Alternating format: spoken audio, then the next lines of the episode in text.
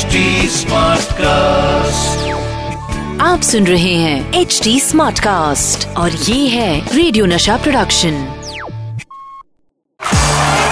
Nasha master strokes with Sandeep Patil. फिर वही Oh, दीवानगी। 1990 का साल। एक ऐसे खिलाड़ी का जन्म हुआ जिसका नाम है Bhuvneshwar Kumar. Bowled in, thank you. Brilliant again from Bhuvaneshwar Kumar. दोस्तों आपको याद है जब हमने भुवनेश्वर कुमार को सिलेक्ट किया तब भारतीय टीम के कोच डंकन फ्लेचर ने उसके पास देख के हमें सवाल किया कि ये लड़का गेंदबाजी करता है और ये लड़का तेज गेंदबाजी करेगा हमने कहा सर आप देखिए और फिर बात करिए और जब मौका मिला तो इस लड़के ने क्या किया ही dismiss Sachin Tendulkar for his first first class duck in Indian domestic cricket It's not easy, and that to Sachin Tendulkar. I must give credit to the bowler. और उसकी जर्नी उसी दिन से शुरू हुई दोस्तों आज के एपिसोड में मैं आपको बताऊँगा ऐसे शख्स जिन्होंने डायरेक्ट एंट्री मारी हमारे ड्रेसिंग रूम में आपको पता है इंडियन ड्रेसिंग रूम में आना किसी को भी अलाउड नहीं अगर आप भारतीय बोर्ड के प्रेसिडेंट हो तो आप आ सकते हो। वरना नो एंट्री ये कौन से दो शख्स थे? मैं बताऊँगा इसी एपिसोड में। दोस्तों, भारत और इंग्लैंड का टेस्ट मैच फिरोज शाह कोटला के मैदान के ऊपर। और आपको पता नहीं होगा, जो पुरानी ड्रेसिंग रूम थी फिरोज शाह कोटला की, मैदान से बहुत ही दूर थी और समझिए थर्ड या फोर्थ फ्लोर पे थी। शायद आपको यह भी पता नहीं होगा कि इंडियन ड्रेसिंग रूम में किसी को भी आना मना है।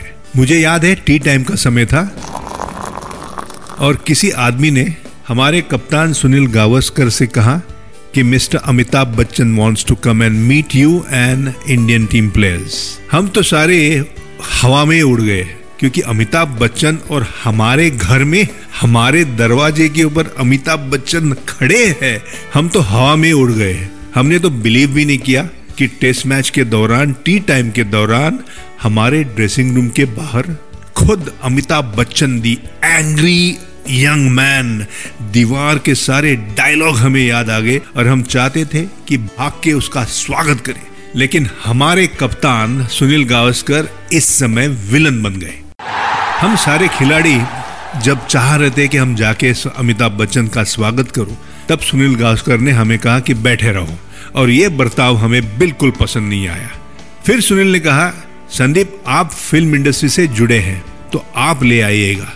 मैं तो कहा कि, माय गॉड, ऐसा मौका फिर कहाँ मिलेगा? और मैंने सुनील को यह भी कहा कि, लेकिन सुनील, मेरे पहले आप भी फ़िल्म तो कर चुके हैं, लेकिन सुनील गावस्कर कप्तान थे और मैं ये चांस खोना नहीं चाहता था, इसलिए मैं भाग के गया, ऐसे गया और वैसे ले आया। Mister Amitabh Bachchan the big B of film industry को हमारे ड्रेसिंग रूम में। जैसे अमिताभ की एंट्री हो गई, वो सीधा चल पड़े सुनील गास्कर जहाँ बैठा था। उसके बाजू वाली कुर्सी, वहाँ बैठने की अमिताभ ने कोशिश की।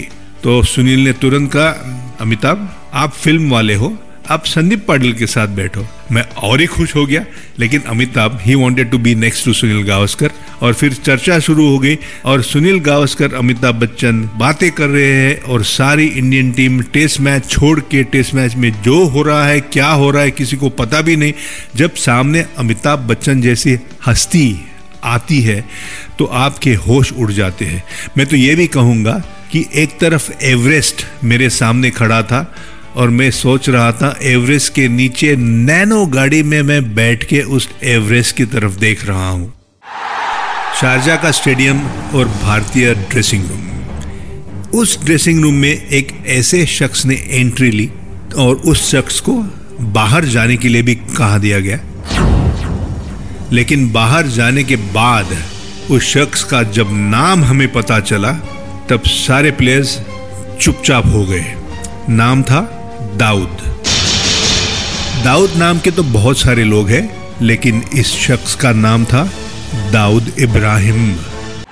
जब हमें पता चला कि जिस शख्स को हमारे कप्तान कपिल देव ने बाहर का रास्ता दिखाया था उसका नाम दाऊद इब्राहिम था। जी हाँ दाऊद तो बहुत सारे नाम होते हैं, बहुत लोगों के नाम होते हैं, लेकिन ये असली दाऊद था।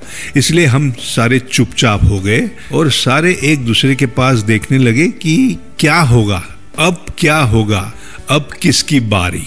लेकिन सारी उंगलियाँ एक ही तरफ़ मुड़ी और उंगलियाँ थी कपिल देव की तरफ़।